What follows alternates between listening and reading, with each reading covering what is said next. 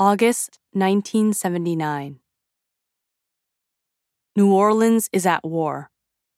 The long howl in the sky, what else can it mean? Hung drops the dishes into the sink and grabs the baby before he starts crying. She begins running toward the door, but then remembers, this time, another son. She forgets his name temporarily, the howl is so loud. What's important is to find him. Is he under the bed? No, he is not under the bed. Is he hiding in the closet? No, he is not in the closet. Is he in the bathroom then, behind the plastic curtains, sitting scared in the tub? He is not in the bathroom, behind the plastic curtains, sitting scared in the tub. And as she turns around, he's at the door, holding on to the frame, his eyes watering, his cheeks red. Meh, he cries. Mom. The word reminds Hoong of everything she needs to know. In the next moment, she grabs his hand and pulls him toward her chest. With this precious cargo, these two sons, she darts across the apartment, an arrow flying away from its bow, a bullet away from its gun. She's racing toward the door and leaping down the steps, but she can't move fast enough. The air is like water, it's like running through water, through an ocean. She feels the wetness on her legs and the water rising.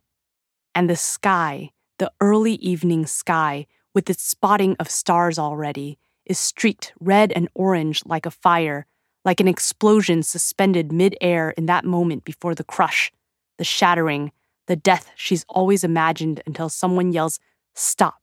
Someone tells her to stop. And just like that, the sirens hush and the silence is violent.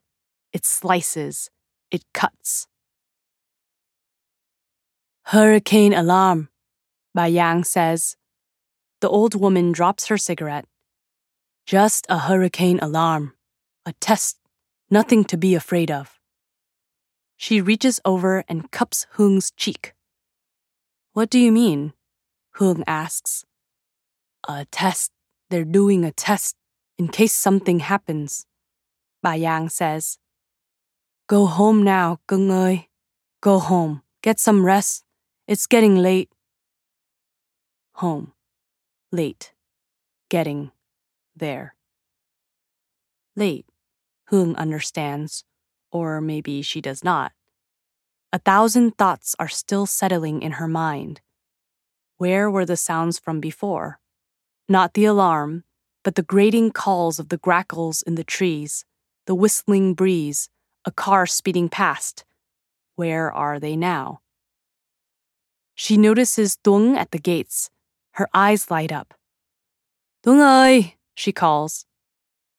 Dung holds onto the bars of the gate and watches three boys riding past on bicycles. One stands on his pedals. Another rides without hands, but only for a second before grabbing, in a panicked motion, the handlebars. A younger one tries to keep up on training wheels. Three boys, three brothers. Dung ơi, Hung calls again. Dung waves as the boys ride leisurely past. When they're gone, he returns, and Hung feels a mixture of pure happiness, comfort, and relief. Up the dirt road a mother and her sons, hand in hand.